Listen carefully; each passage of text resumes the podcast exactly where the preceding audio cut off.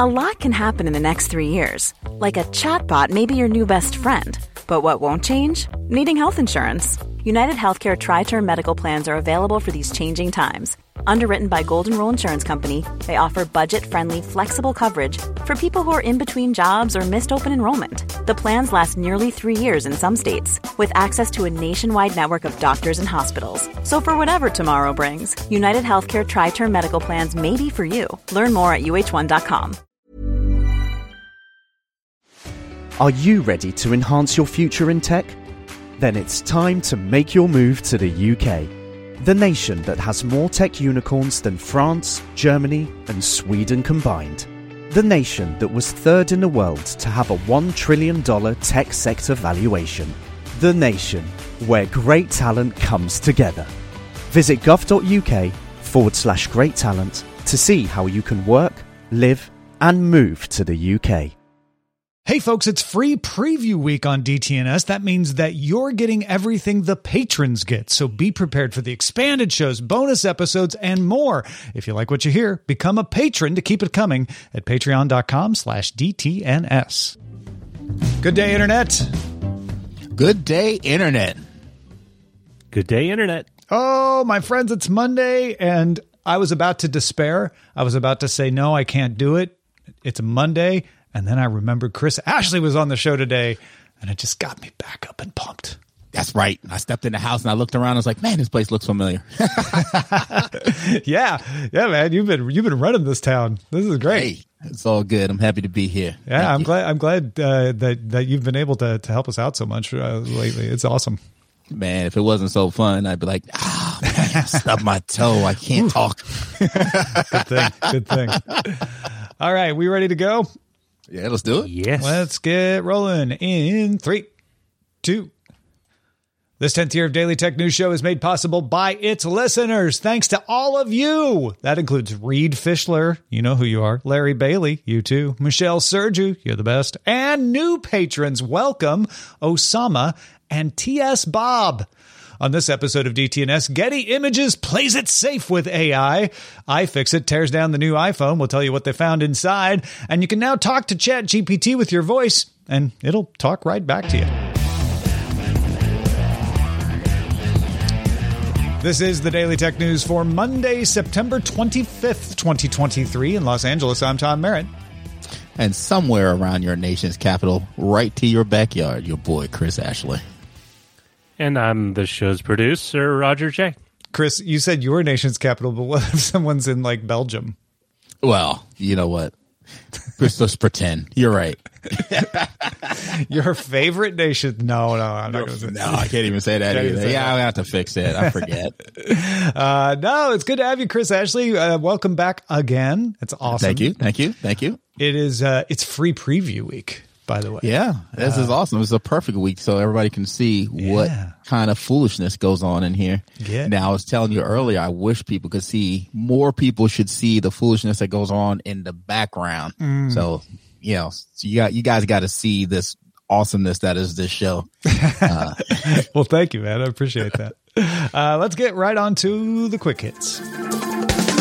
If you're wondering, hey, who's providing the AI for those Amazon upgrades to the Smart Assistant that we mentioned last week? Well, sounds like it's, at least in part, Anthropic, makers of the Claude chatbot. Amazon is going to take a $1.25 billion minority stake in Anthropic with an option to increase that to 4 billion if they want. Google also has an investment in Anthropic, so it's not like Amazon's slowly going to take it over, uh, at least not without Google cooperating. Anthropic will use AWS as its cloud provider, including AWS Trainium and Inferentia chips for running its models, and AWS customers will get access to Anthropic's models. And while those guys are in, investing outside, Huawei has decided to invest mm-hmm. inside and created its own 5G chip in response to restrictions on 5G equipment and technology by the U.S. But at launch event Monday, the company did not mention the 5G chip on the Mate 60 Pro phone in which it ships. Huawei did announce a sedan, a high-end SUV, electric cars, new wireless earbuds, a smartwatch, a tablet, and more. Yeah, it was a big old announcement for them, but no mention of that 5G. They didn't want to talk Yeah. about it. Yeah, I mean, Imagine a world. Well, sorry, No, no, just- no, go ahead. They just blew my mind that they. Those are some really cool things to announce, and they're everybody's upset that they didn't announce a chip. Yeah, yeah, yeah. Electric cars, whatever. uh, Meta's Connect conference is coming this Wednesday, and the Wall Street Journal says it has seen some internal chats indicating that one of the announcements will be Gen AI personas, like Generation AI, like Gen Z, but AI. Anyway, they're chatbots geared toward engaging the youths. One of them is apparently a sassy robot inspired by Bender from the TV show Futurama. Uh, does this sound cringy? I don't know. We'll find out Wednesday, I guess. Well, hopefully Pegatron has the same resilience as Meta because they've announced that they've uh, canceled all three shifts at its plants in Tamil Nadu due to a fire. Pegatron makes iPhones for Apple and told Reuters it did not expect any significant financial or operational impact. That's good. It's good that it said that. But yeah, if there's a little delay in shipping, now you know what. might Yeah, I'm wondering how they pull that off. Maybe it's insurance. Yeah, or maybe it wasn't as bad as it looked, and they're just being overcautious. Who knows? Uh, speaking of India, Bloomberg sources say India will loosen planned restrictions on imports of laptops, tablets, and other hardware to give companies time to prepare for those restrictions. Remember, they were going to require you to make most of your laptops in India and then have to get a license if you're going to import them. They're they're loosening that up. Companies now just need to register with an import management system starting November 1st, but they won't have to limit the imports yet. As companies begin manufacturing more devices inside India, then India says the limits will slowly kick in. Again, according to these sources. Yeah. All right, so we, we talked a while back on DTNS about Getty Images saying it would not use AI in any of its products until it understood the legal risks. Uh, apparently, they have finished figuring out the legal risks, and Getty Images worked out the details for generative AI by Getty Images. They're partnering with NVIDIA on this. It is trained exclusively on Getty's library of licensed photos. That's meant to prevent questions of copyright that exist on models trained on data taken from the open internet. Getty's like, we have the rights to all this stuff, so there's no question that we have the rights. We're not training it on anything else. But that also means the Getty model was trained on a more limited data set. Now, understand that photos created with the tool will not be included in stock content libraries from Getty Images or iStock, and Getty will pay creators if it uses their images to train its model, sharing revenue generated from the tool. The tool also actively prevents you from naming actual people in its prompts. Later this year, Getty will add the ability for customers to add their own data to the model to generate images in their brand style. This is uh this is similar to what Adobe's been doing with Firefly, where they they trained it on their own licensed images from Creative Suite and Creative Cloud. Um, Microsoft uh, recently announced it's going to foot any copyright legal bills for its clients, even though they're using OpenAI's products, which were trained on the open internet. Everybody's taking a different approach to this, but Getty's taken one of the more conservative ones, and. I wonder what you think of the trade off here, Chris, because on the one hand, it sounds like they're leaning towards being ethical, saying, you know, we're not, we're not, and uh, ethical, but also avoiding lawsuits. We're not going to risk, you know, violating someone's copyright uh, and and have to test fair use in this totally new arena of legal questions. But it also means that you won't be able to do as much with this tool because it's limited to that data set. I think this is one of the best examples in tech, at least, of threading the needle I've seen in a while. because I, I, think this is like a really good position to put themselves in. They really kind of shored up themselves from being sued. They also announced before anybody had questions about it that they will take care of anybody whose images are, are leveraged in this endeavor and they provide a service that a lot of people could benefit from. I, I mean, I, I, don't see any wrong in this, and even if the limited uh, uh, nature or, or data points, the reality is this is still pretty limited in, in general. You know what I mean? As as far as how good the images work uh, or look, and so far it seems like these images are, have improved over the previous time. So I, I think this is actually a really good uh, start. Yeah, I hadn't thought about it in that way. Because it's limited, it actually might be better at what it does.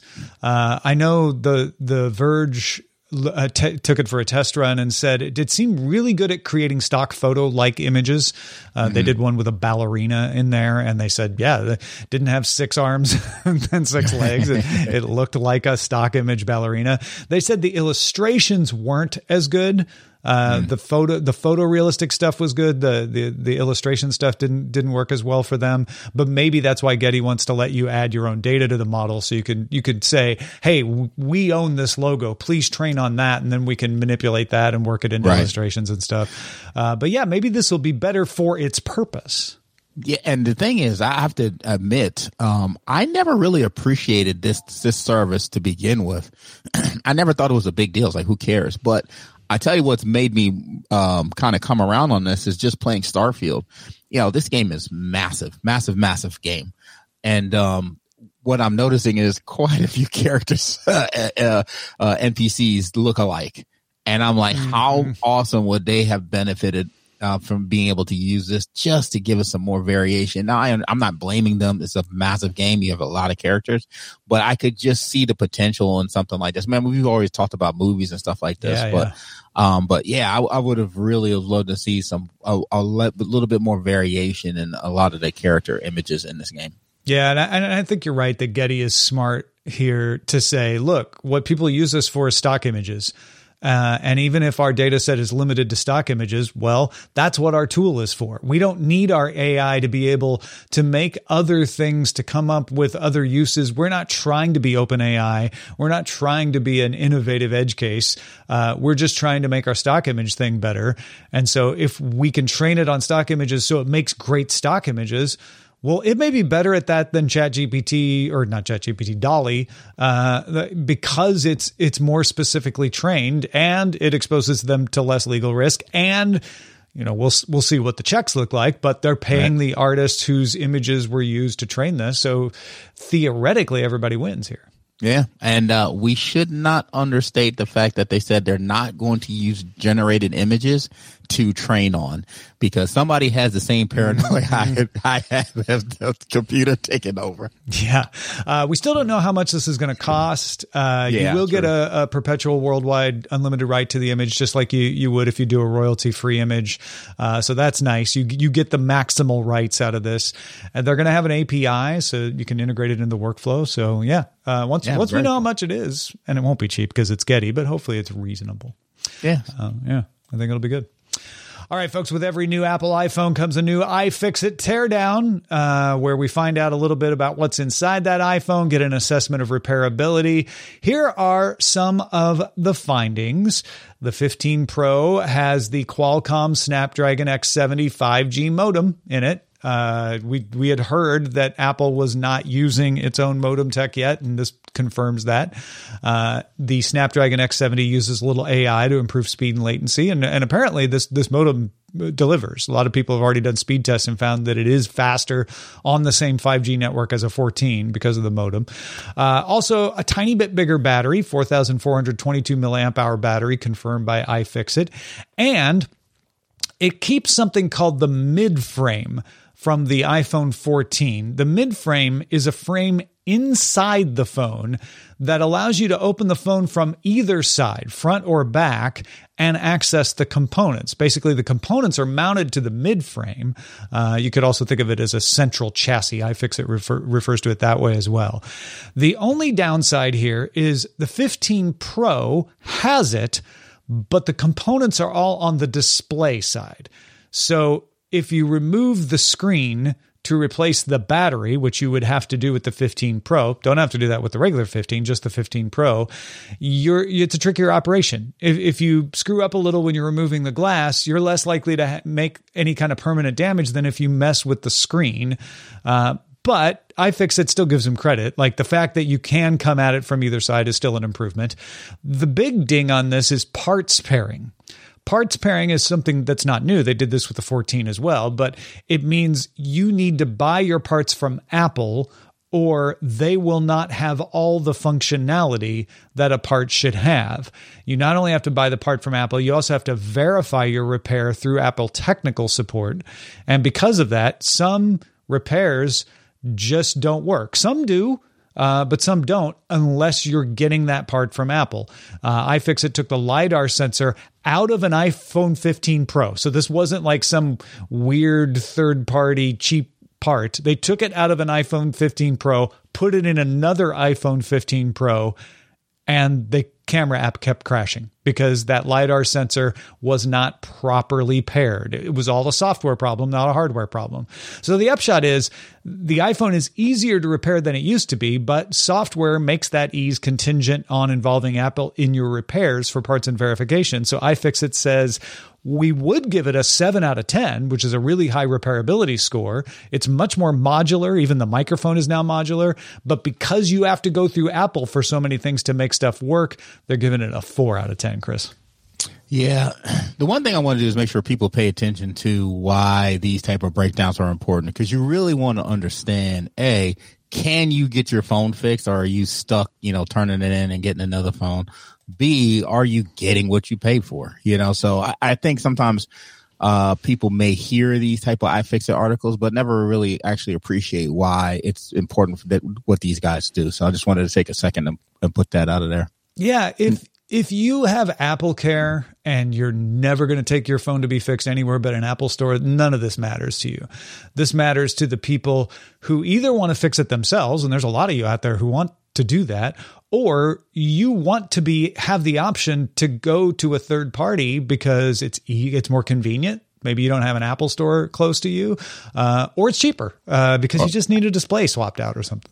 Yep, out of warranty, all of those things come into play there. So, yeah. Um, so now let's talk about the substance of this. I, I you know, I, I don't want, I don't think people should right out of the gate uh, beat Apple up for some of the design decisions here because, uh, unfortunately, iFixit doesn't know, and I wish they would kind of be up more, just kind of make that a little bit more obvious. Is like, you know, why they may have went this way, why they mm-hmm. didn't, you know, did they ask why the guys went this way versus not, not that way?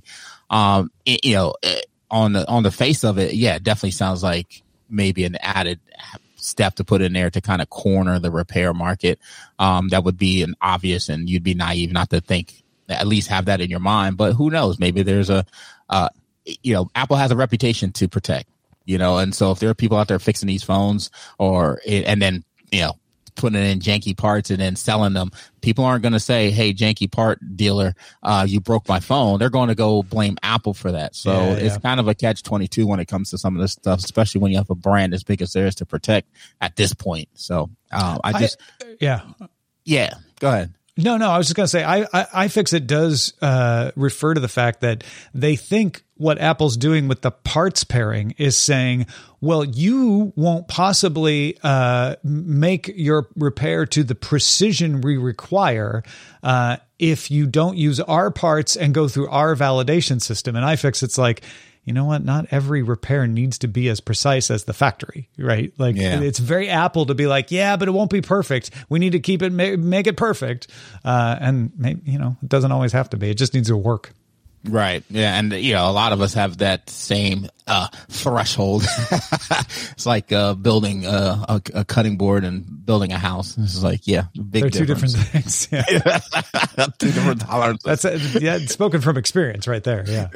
a little bit. Uh, yeah, I, I I feel like uh, I feel like iFixit does a pretty good job of of of giving Apple the benefit of the doubt here, and and giving them kudos good. and saying like, hey, look, uh, that mid frame on the 15 Pro may put a lot yeah. of components on the display side, but it could be because that camera is so thick, and we get the right. design trade offs and stuff like that. Yeah, I, yeah. I just want them to. Yeah, I, I like their reviews. I, I, I tend to peek at them a lot, and uh, you know, but I, I just I just get paranoid in today's world where everything gets hyperbolic and once yeah. it's rewritten and redone, then all of a sudden it's like you know it gets blown out of proportion uh, sometimes, and you know, many people may pick this up secondhand as opposed to looking at the original write up from them in the first place. Yeah, for sure. Because iFixit's very uh, calm in its assessment, but somebody exactly. on iFixit may not. Exactly. Be. They'll pick the piece for the headline. So yeah.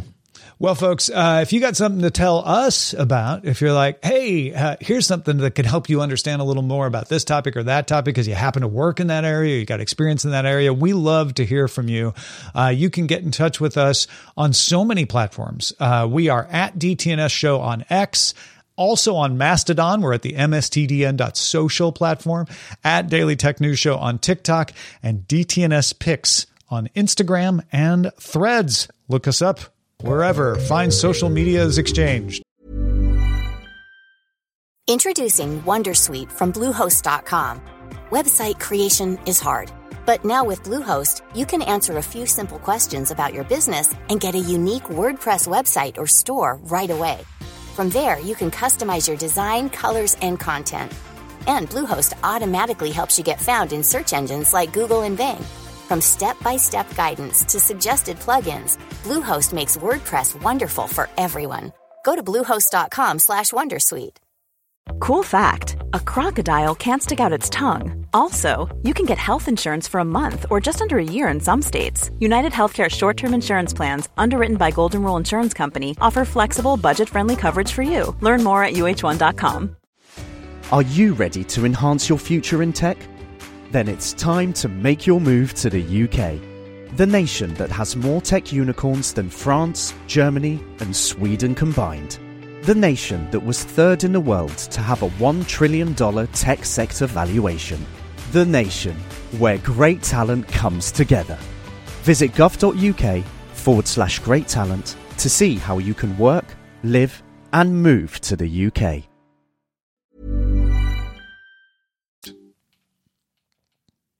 OpenAI launched a new version of ChatGPT that you can prompt by speaking and it'll talk back to you in, in a good way. OpenAI is rolling out a new text to speech model in its iOS and Android apps that created human like audio from just text and a few seconds of sample speech. And it's actually very natural sounding. Uh, they give you five different voices. Another new feature lets everyone upload a picture and ask ChatGPT questions related to it. For instance, take a shot of a broken faucet and ask, How do I fix this? Or some food ingredients and ask, What can I make? You can use a, draw- a drawing tool to help make the, your query clear, like circling a part of the image uh, for example. The new features are coming to paying ChatGPT users first. Uh, you you should see it over the next two weeks if you pay for the service.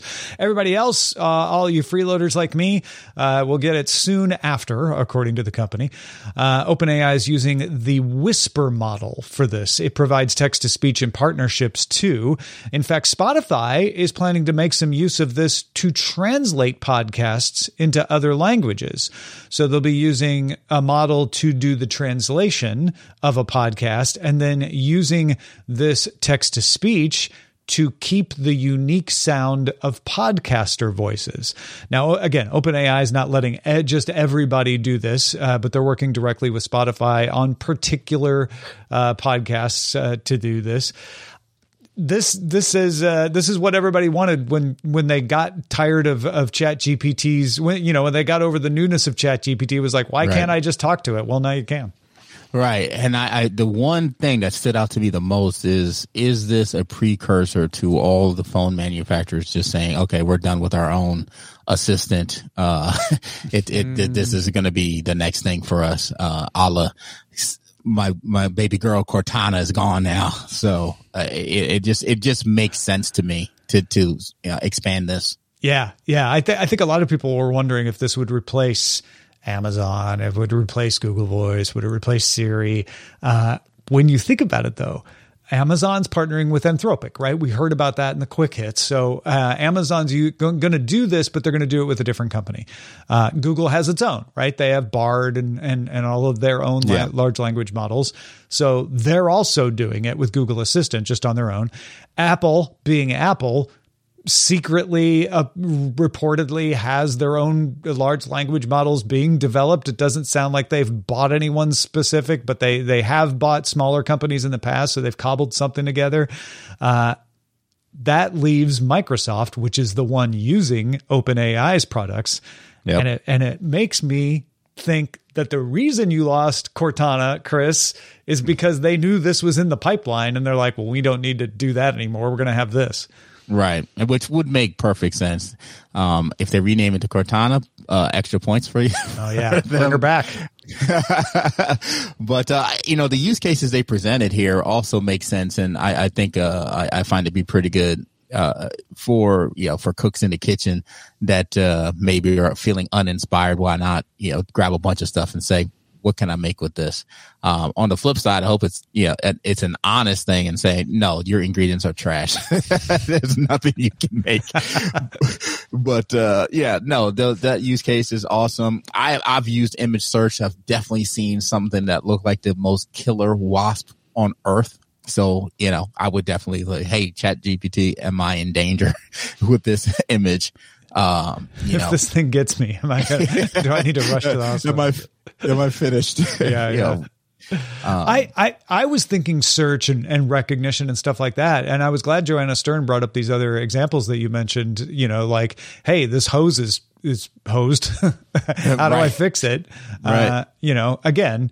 Uh, you do want to have a little more confidence in the veracity of the advice that the the large language model is giving you.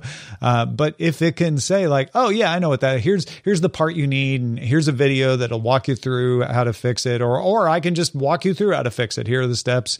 Yeah, I I, I think that's great, and it is it is interesting that OpenAI is pitching this as uh, ChatGPT can now hear, talk, and see because it can see the images. Yeah, and I could definitely see uh, opportunity.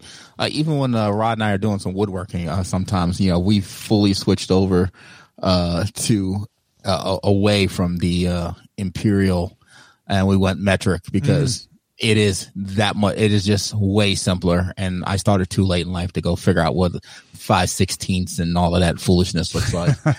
um, and we were building a table here, uh, a workbench, and off and we needed specific specifications uh, for it because we were mimicking one that already existed and we asked a, uh, Siri and she struggled. Now, to be fair, Bard did find the answer uh, for the dimensions of the top, but you know, being able to you know take something like that and then go a little further and say, okay, now what should my cuts be? You know, uh, accounting for Oh, you know thickness and material. These are the things that kind of resonate to me as as far as uh, something like this uh, goes. Well, uh, before before we wrap this up, uh, Joe did record a little bit of what Joanna Stern demonstrated in the Wall Street Journal. So let's let's listen to that because I think it is impressive how natural it sounds. It was. It was about how we can talk to each other now. That's a compelling topic. The evolution of AI and its ability to communicate in more conversational ways has changed how people interact with technology. It's not just about getting information anymore. It's about engagement, conversation, and sometimes even companionship. So that that first voice was Joanna's, in case Yeah. you didn't know. Uh, she also sounds very natural because as I've met her; she's a real human. Uh, but that that second voice, that's pretty natural. It's Yeah, that was pretty good. it's a little something that that tips me off knowing, but maybe if I didn't know, I wouldn't recognize it. I don't know. Yeah, I agree.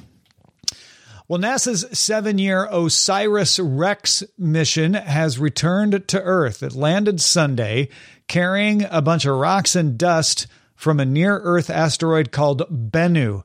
Uh, yeah, for the first time, we sent a robot out to an asteroid to scoop up some dirt and bring it back. Capsule touched down in the desert at the Department of Defense's Utah Test and Training Range with around 250 grams of material. NASA says it contains some of the oldest rocks in our solar system, and they're going to use that to help scientists understand just what things look like in the solar system, you know, four and a half billion years ago, whether organic material necessary for life appears elsewhere. Is it common elsewhere in the solar system? And we also may be able to tell if the water on Earth originated on asteroids like Bennu, because that's one theory is that asteroids carrying water crashed into Earth and created the oceans here. And if the ions are the same uh, in any water they find in this dirt on from Bennu, then that would be a pointer towards that being true. Yeah, I just got one question. I need them to figure out all the materials that are on that planet because I want to know what I can craft when it comes. if I land there and, and uh, farm some materials, can I craft a nice spaceship or something out of it? Now, this is really, really cool. Where are you getting this idea from, Chris? I just I wonder. Uh, yeah, and, and all joking aside, uh, the inspiration for the video games is the is the the real idea of going to an asteroid and mining it to you know to help either bring materials back to Earth or create things in space so that you don't have to spend the money to launch them into space. Not to mention if they find some type of material that can benefit, you know, cell phones or something like that, then we don't have to, you know, go into some of these crazy areas and, you know, just take up every piece of resources in those areas. I'm, yeah, I'm all for these type of things. Yeah. Yeah. And if they find some unobtainium out there, you know, I mean, why not? Yeah. Who knows? Who knows? All right, let's check out the mailbag on our bonus show for patrons, uh, which in free preview week you're all getting this week. Uh, last week, uh, we uh, looked at old tech news lineups from 10 years ago. We noticed a reference to text stops in New York, places for people to pull over and safely text. Now, we wondered 10 years later, whether those are still here. And Matt has a confirmation for us. Matt wrote in, while I don't have a picture handy, I can assure you the text stop areas still do exist in New York. It's an inside joke with my wife and I that whoever is driving, the other one will say something like, Hun, can you pull over in two miles? I need to text. uh, Mike's going to try to grab a picture of it the next time uh, he goes by. You, I don't know if you've ever been driving up in New York and seen these yourself, Chris. I have not driven up since these were created. I've, I've driven to New York many times. Of course. But I've, yeah, but uh, I haven't seen uh, not not since these type of things uh, been created. It's been it's been some time since I've been up there. So I, I wonder if it looks like a you know the sit and wait at the airport. yeah, I think they were already like they were rest stops and pullouts and and things like that that they just kind of added a sign like here's a place where you can pull out and text. Stop and text. Stop and text. Yeah. Uh, we had a great discussion the other day about subtitles as well in our expanded show on Friday. Uh, and Maryanne, uh, Dr. Maryanne Garry wrote in and said, I've attached a paper here showing that subtitles help most of us in a wide variety of situations. My own experience is like Tom's. I feel as though subtitles are attention magnets and I miss some of what I would otherwise see or hear, but I'm not sure if the actual data match up with what that, with that feeling or if it's just a feeling. Subtitles have a dark side too. My lab just submitted a paper in which we rapidly made people think they had learned some Danish and could apply it to various situations just by showing them subtitles.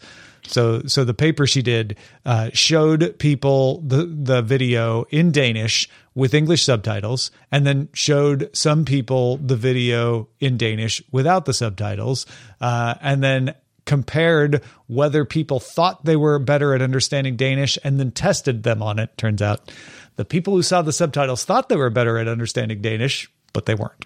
Hilarious. That is that is a great little quick study. Yeah. to see see how arrogant people are. I read something. Uh, well, Chris, my friend, is great having you along uh, to talk about the stuff to help people understand technology better. Uh, what have you got going on? I know you you made some allusions to cutting boards and meat and, and recipes earlier. Tell us about barbecue and tech. Yes, Barbecue and Tech season five is still going on real strong. Folks, come check us out if you want to learn how to become a backyard pit master. We kind of walk you through like the basics of, of smoking and just out of your backyard. Forget all the technical stuff that you hear like on these, uh, these big pit masters using. We're just telling you how to do it in your backyard and give your friends something good to eat. Fantastic. Makes me hungry every time I hear an episode, and I try never to miss an episode. So you folks should check it as well, bbqandtech.com.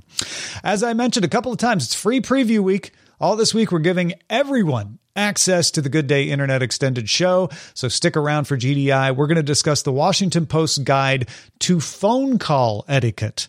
Uh, it's more than just you should text before calling. Voicemails are dead, people. Uh, we're going to talk about that and more. Uh, not just for patrons, though, for everyone, whether you're at patreon.com slash DTNS or not.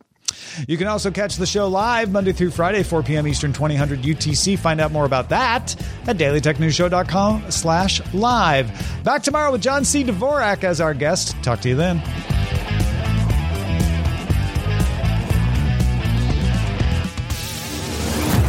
This show is part of the Frog Pants Network. Get more at frogpants.com. Diamond Club hopes you have enjoyed this program. All right, folks, get those uh, title suggestions in at showbot.tv slash DTNS2 if you're watching or listening live. Uh, we got some good ones in there, and we're going to choose one thanks to your submissions and votes. Again, if you're in the Discord or you're in the Twitch chat. So, did you read this Washington Post article by Heather Kelly, Chris? Yeah, I did check it out. And while I mostly agree with it, there are little pieces or nuances. But she did point out that, you know, depending on your age and mm-hmm. your, your, you know, your use cases, that there are exceptions to the rule. Um, the article is called The New Phone Call Etiquette. So, acknowledging this is new. Uh, Text first and never leave a voicemail. When is it okay to leave voicemails, call multiple times in a row, or take a call in public?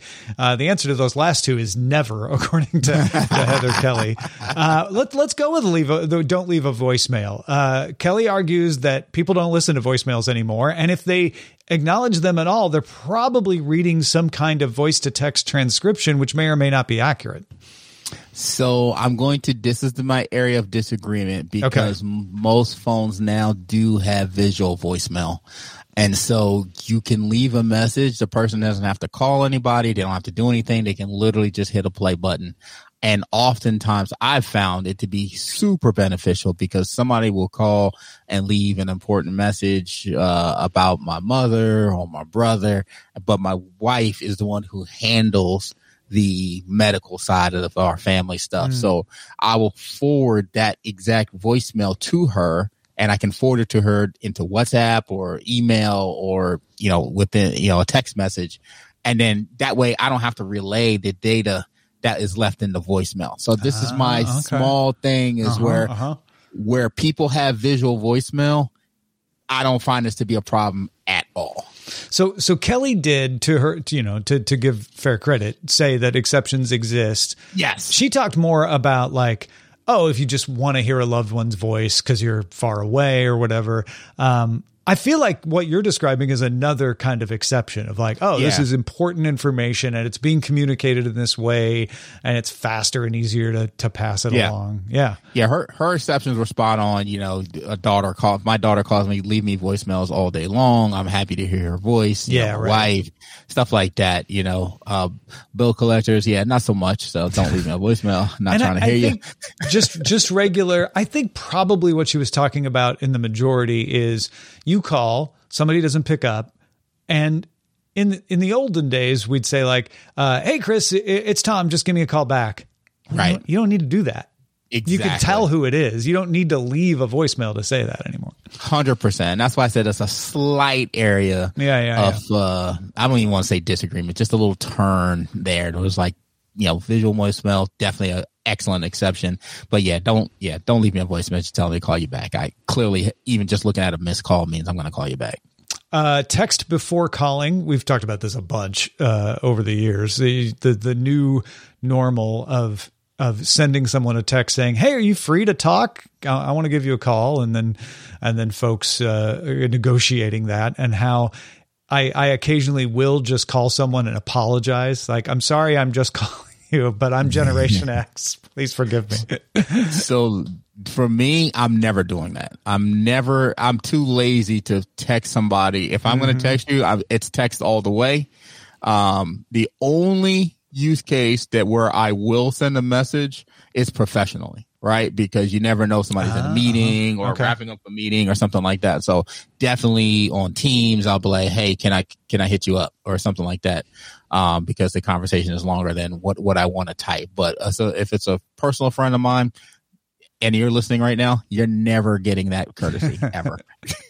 I also like that she she made a point of saying, "Don't just text call me." Like just the words call me because that sounds like there's an emergency and i agree with definitely that. can be nerve wracking definitely yeah. can be nerve wracking so and that one is context as well because you know eh, my friends know that uh if, if, you test me, call me. It's it's just that. If there's an emergency behind it, you're you're just going to call me directly anyway. So, but that, yeah. but yeah, hundred percent.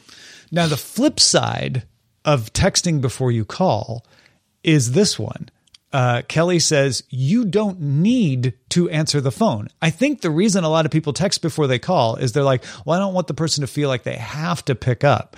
And Kelly's like, you don't. If there's a call comes through, you don't have to answer it. uh, if you're in the middle of something or in an inconvenient situation or you're talking to someone else, let it let it go, and then send a text to explain, hey, I couldn't pick up right then. Call me back in a little bit, or I'll call you back in a little bit. I've definitely had that play out where I called someone, Mm-hmm. hung up because they didn't answer, and then they text like, hey, in the middle of something, but I'll call you in 10, right? And, and Yeah. I, I think this is important for people to understand is that the part of the reason that we didn't need to text before calling is there was no expectation that you'd pick up if you couldn't talk. Right. I, I'll say this: if you're a friend of mine and I call and you don't pick up, you're immediately on my list. Okay. Answer really? Okay, so you're the part of the problem here. I am the absolute problem. I get totally annoyed when I call somebody and they don't answer the phone. Uh, certain people, I, I would say not everybody in my life, but certain people in my life, you see my call, you better answer the phone. And what it better if, be what a good if reason. they immediately text, say, "Oh, sorry, I'm driving," or "Oh, I, I'm talking to my wife right now, couldn't pick up." Does that I- make you feel any better? Or is I'm ashamed to say no. hey, at least you're honest, Chris. I, I- I, I am slightly less annoyed, but I Uh-huh, expect the uh-huh. answer. It doesn't get I'm rid kind of of the with annoyance. I I'm see. Kind of with Chris on that because calling for me is like it's not bec my wife will make like a, a friendly call to friends and family, like long term friends, just to talk. I don't do that. Mm-hmm, Yeah. So the only time I call you is something like your house is burning and you haven't picked up on your text, so I'm calling you. And it kind of see the thing. What I notice is a lot of what she wrote for me is contextual. It's based on Sure. who the recipient is. Sure. Is it a and she is a acknowledges client- that in yeah. the in the article too. Um, but like also generational. Like if my parents call and leave a voicemail, I, that's the only way they're gonna, they're not going to text me, right? My my Yeah. dad can barely type, you know, well on a computer keyboard, let alone you right. know, it is a- a definitely little situational. That's a good point. Yeah. Um, but you know, with with you know, it, it's interesting because I do agree with her. Like on voicemails, you don't leave important details and expect that as the only contact for all that information, unless it's something like you, you know, like like for example, with the school calls me about my kids, it's like, hey, this is the school nurse, blah blah blah. Your daughter has blah blah blah. Um, please call back uh, when you know. Please call back, that's And then it. they'll explain call further. they- Yeah, yeah. yeah. Yeah. But like, if you leave all this like intricate, because when I had to deal with real estate agents back in the 2010s, that was like a huge thing. They would leave uh, on almost like a, a 60 second, like we found this house, but I was just like You're yeah, taking Let me notes. call you. You're They like, got a hold on. stopwatch. Yeah. yeah, yeah. Let, let me just call you, and then we'll sort it out because five of these I probably don't want to be in.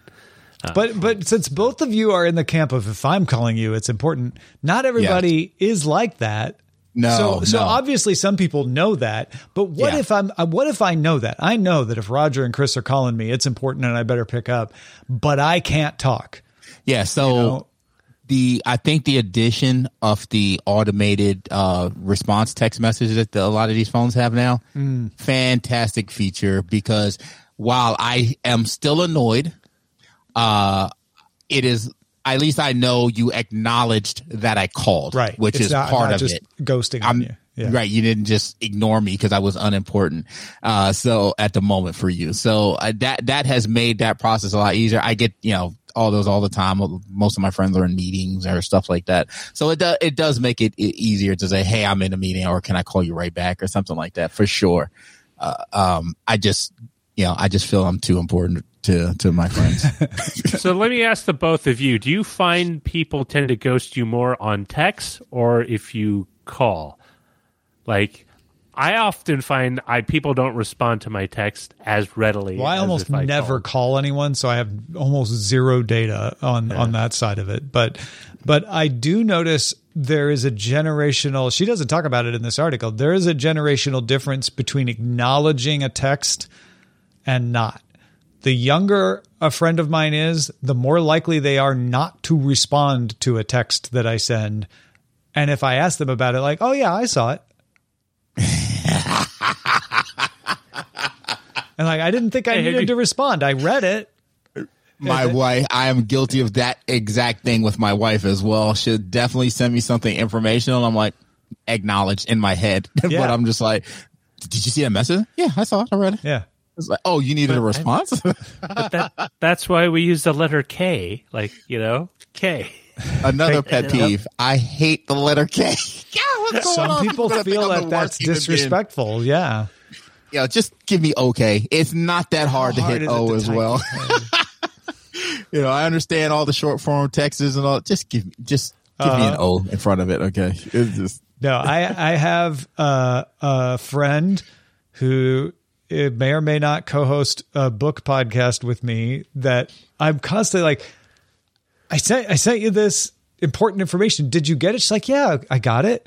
I read it. I'm like, How did I know you read it?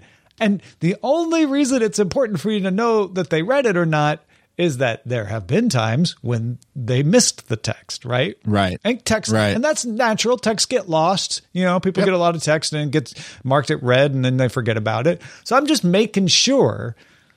And, and that's everybody turns off read receipts. So you can't tell it that way either. Well, I love WhatsApp because it does give you that double check to say it'll give you one to say it was received, and then it colors Uh-huh, it in when, they, uh-huh. when they've actually read it. So I'm like, okay, they read That it, is helpful. Yeah. but that is the double edged sword, right? Because now you're on the clock.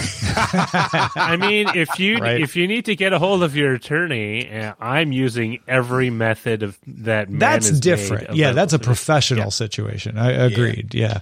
Uh, a few other things she mentions in this article emotions are for voice, facts are for text.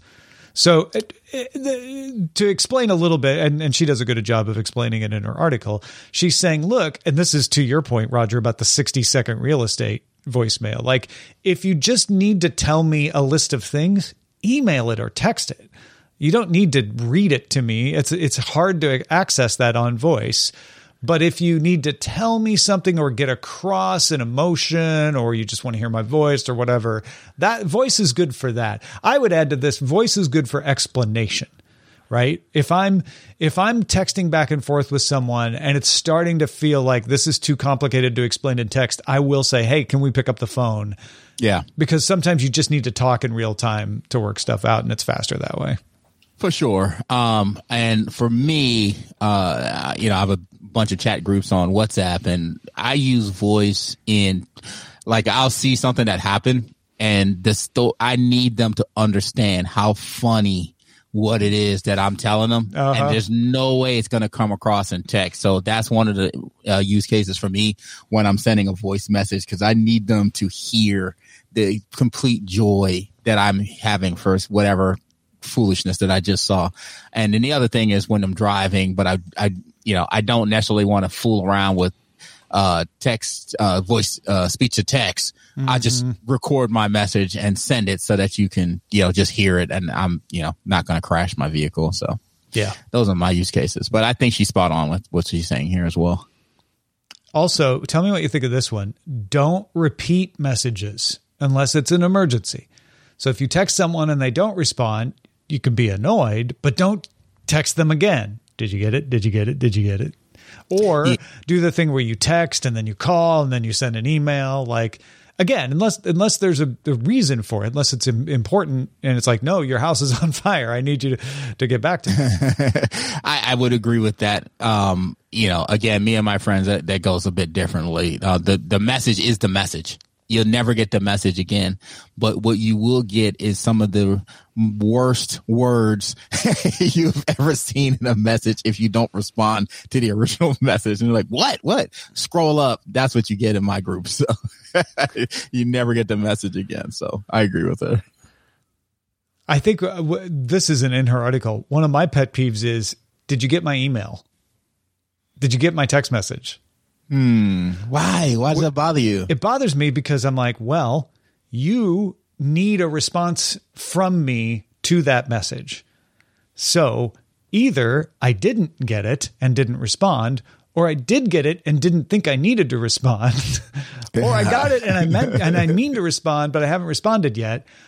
And I get a lot of emails from a lot of people. And so a lot of times it'll be like, well, I got an email from you, but is it the one you're talking about? Maybe you sent me another one because I, I didn't think I needed to respond to that one. I hear you. I feel like it's better to say like, "Hey, I emailed you about X. Yeah. You know, I, w- I wanted to see if if you know if you had an answer yet, or etc." That is hundred percent fair. I never thought about it in that context because that's common, uh, common wordplay even at work for me. It's like Yeah. You get my, I get the call. Hey, did you get my email about you know this particular? If it's a customer?" got an about, that's fine. yeah, yeah, uh, yeah. Mo- plenty of times. It's about 50-50, I would say. Mm-hmm. But I've never had it like it. did- That's not that never made it to my pet peeve. Where I'm like, "N- yeah, I got your email, fool. All six of them. Well, yeah. Tell me which one you're talking about. Which one? Like, yeah. I can totally understand where you're coming from on that, though. I'm probably overreacting on that one. I- I'll admit. Um, stay still on video calls. is- this one feels more like a family thing. I, I don't run into this in work situations, but you know, the sort of like you're making a video call and people are walking around and they're swaying in and out. I don't know that this one bothers me though. This does not bother me not one bit. I and in fact, I prefer the walking around because it feels way more conversational to me. Um, if I'm walking around doing things like, oh, spot on here, let me show you this thing that I'm working on real quick. Okay, flip back to my face and you know, ex- expressions. I, just doesn't bother me at all. Eh, I mean, if, especially if it's phone to phone, more often than not, I'm not looking at the screen anyway. Like I just kind of have it up, and then I'm talking, but I'm not like, oh, let me let me look into your eyes as we converse over. Are you? Uh, but are you the person kinds who's like got only half their face on the screen? No, I'll usually have my chin, or I'll have like something that I'm like doing. Like uh, it depends on my the condition of uh, uh, my personal being. Like if I just woke up, you, but you frame bad you frame it on purpose. Is what? Yeah, is what you're saying. Yeah. yeah. Roger says he has a great chin and he's going to lead He's with gonna, it. yeah, he's gonna show it. uh, lead with that chin. I I think this makes all the difference on the context to me. Like if it's a work thing or a class or something, then yes, Yeah. day is still. Uh, I do agree with it there. Yeah. This one, I feel like it doesn't bother me as much as I think it should, which is people using speakerphones in public. I am 50 50 on this one Yeah. because it, it really depends on the conversation, right? Uh, you know, if you pull up and you hear, you know, the, the argument with the family members, like, yo, put your window up. Definitely not trying to hear that. Um, I've also, also pulled kind up. of interesting. I definitely have pulled up and heard the, the spicy conversation. Like, Uh-huh. oh, do tell. You know what I mean? So yeah, so that's not something that overly bothers me unless it's the conversation is just like, and I don't get uncomfortable very often, but if it's just like, I, I don't want to hear your business. Come on. You know, so I, I so this is definitely context driven. I I it doesn't bother me, but I've always wondered for the other person, like, doesn't it feel kind of odd to be airing out whatever personal matter you have to a bunch of strangers? Well, it- to, to me, me, it's no more. very- It's no different than someone having a conversation with another person in person on the street, right? Like it depends on what they're talking about. If they're talking about it in a in a, in a loud way about personal stuff, it's like, ooh, that's kind of weird that you're talking about that out loud. So with speakerphone is the same. If it's just someone going like, yeah, okay, I'll be there at five o'clock or whatever, that doesn't bother me at all. If it's Yeah. a spicier conversation, I don't know, it might, it might be entertaining, right? But to me, it's I- if you're if it's out on the street, it's no different than people talking on the street with all the same caveats Totally. around talking on the street. It bothers me if it's like, oh, we're in a quiet, we're you know, we're in a situation Yeah. where every, like in a cafe where everybody's working.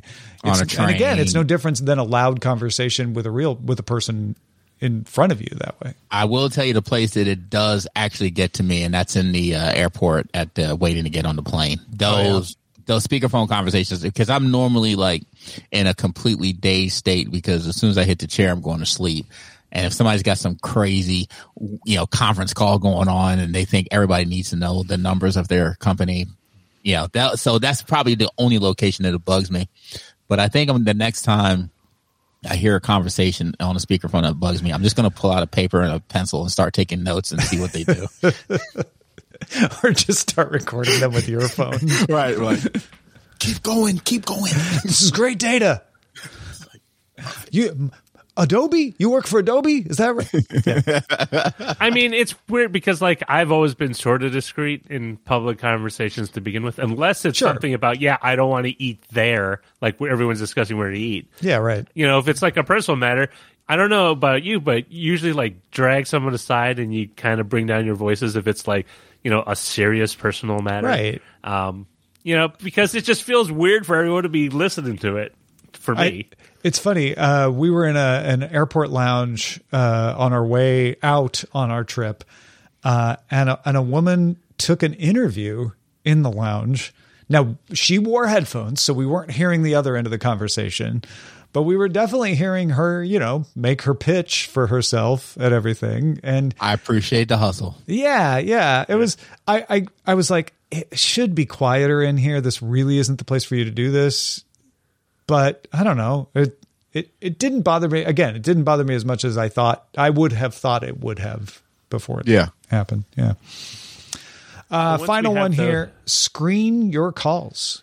Screen call screening is back now that we have phones. The iPhone does it now. Android's done it for a long time, uh, where you can let the co- let the phone answer the call for you and see a transcript of what the person on the other end is saying, and then you can decide whether to pick up or not. Uh, yeah, I think uh, any measure because of how bad uh, robocalls and stuff have have gotten over the years. Um, you can take uh, do not disturb, uh, do not call.gov, uh, where you can register your phone number uh, for telemarketers. Um, certain ones don't count, uh, of course. Uh, call screening uh, for AT and T. It's uh, AT and T. Well, it used to be called AT and T Call Protect, but I think they changed it to something else. All of these apps and things that you can use to like you know block numbers or just you know send them to something else first. That by all means take take advantage of that because what I'm hoping is that there becomes a shared database where uh, you know everybody can just block everybody and put an end to the, you know a lot of this foolishness. So I would agree. Now, me personally, most of the calls I do block, but every once in a while I got time. I always feel that if it's a call, if it's a phone number I don't recognize, all I'm doing if I pick up the phone is confirming this is a working number.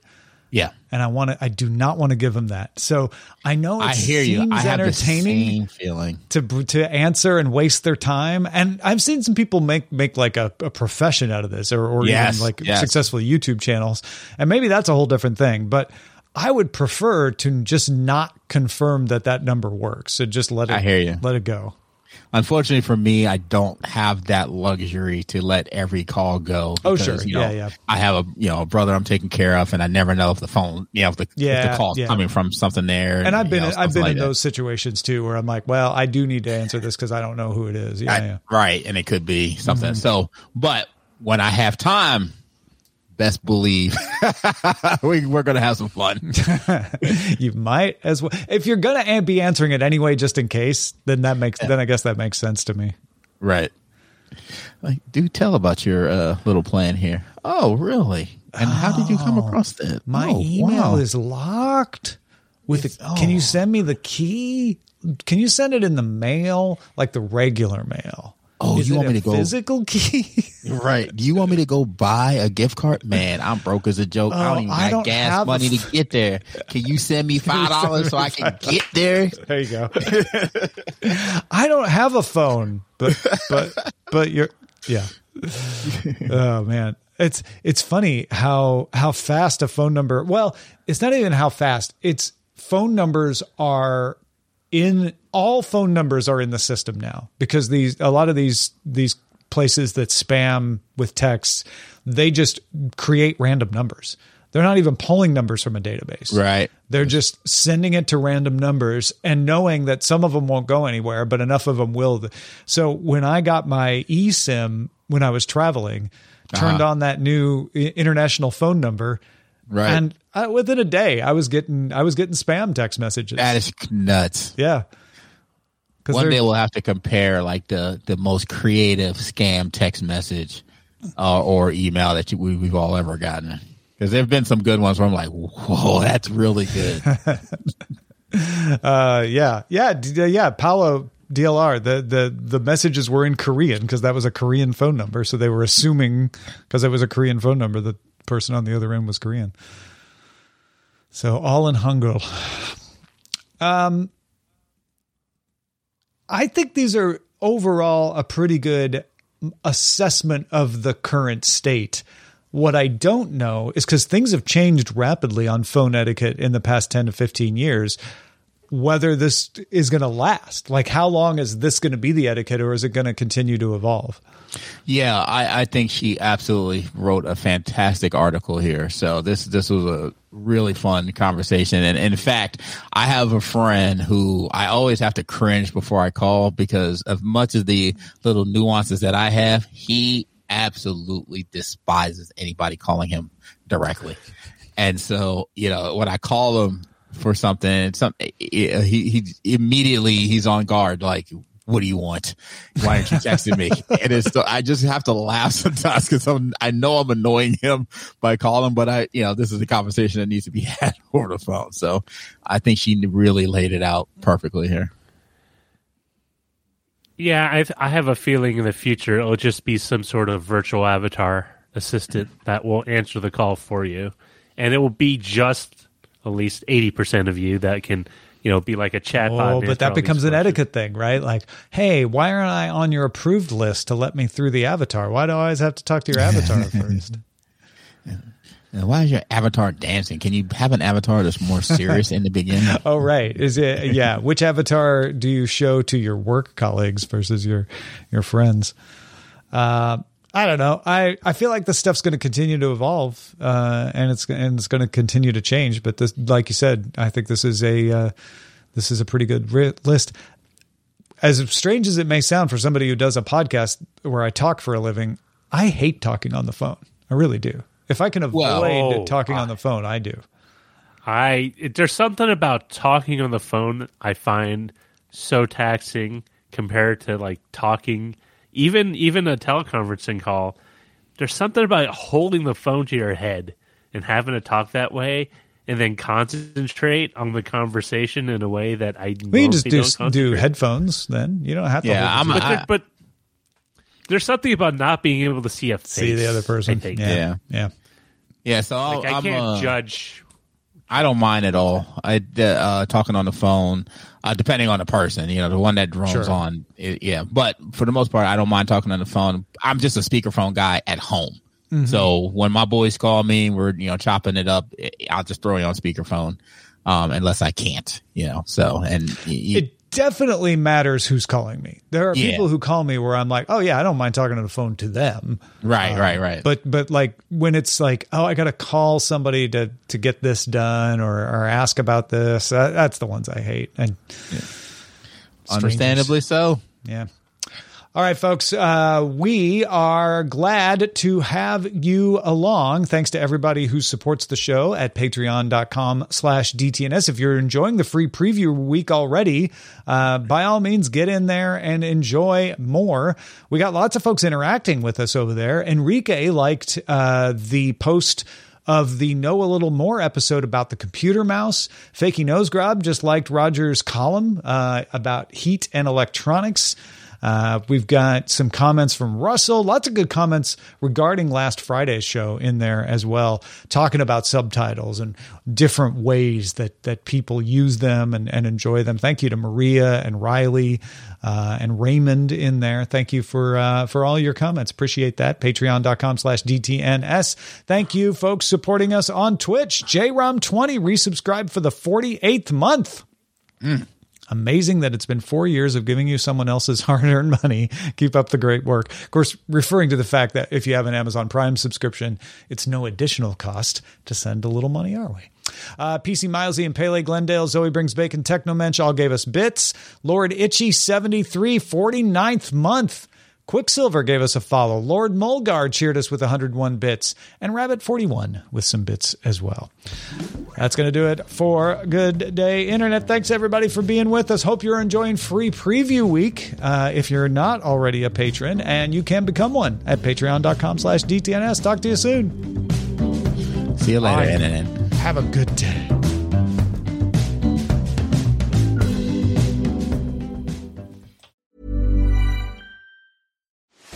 Are you ready to enhance your future in tech? Then it's time to make your move to the UK, the nation that has more tech unicorns than France, Germany, and Sweden combined. The nation that was third in the world to have a $1 trillion tech sector valuation. The nation where great talent comes together. Visit gov.uk forward slash great talent to see how you can work, live, and move to the UK.